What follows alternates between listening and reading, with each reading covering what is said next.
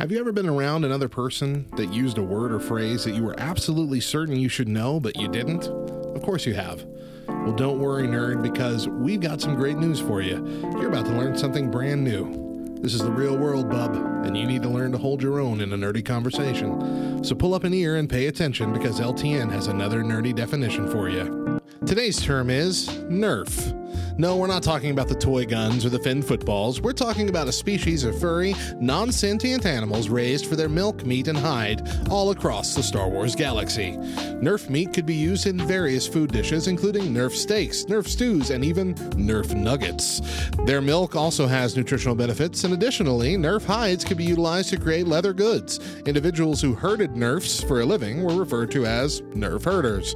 This profession, however, was seen as a low rung job given by the fact fact that Nerfs were often regarded as disgusting because of their strong body odor and tendency to shed and expel filthy mucus from their mouth and nose when frightened. This is why Nerf herder was sometimes used as an insult. Bonus fact the memorable insult, first spoken by Princess Leia in The Empire Strikes Back, was adopted by a rock band in the 1990s, Nerf Herder, who was known for supplying the theme song to the TV series Buffy the Vampire Slayer. So the next time someone calls you a scruffy looking Nerf Herder, you don't have to waste brain power trying to figure out what the heck that means because you understood that reference.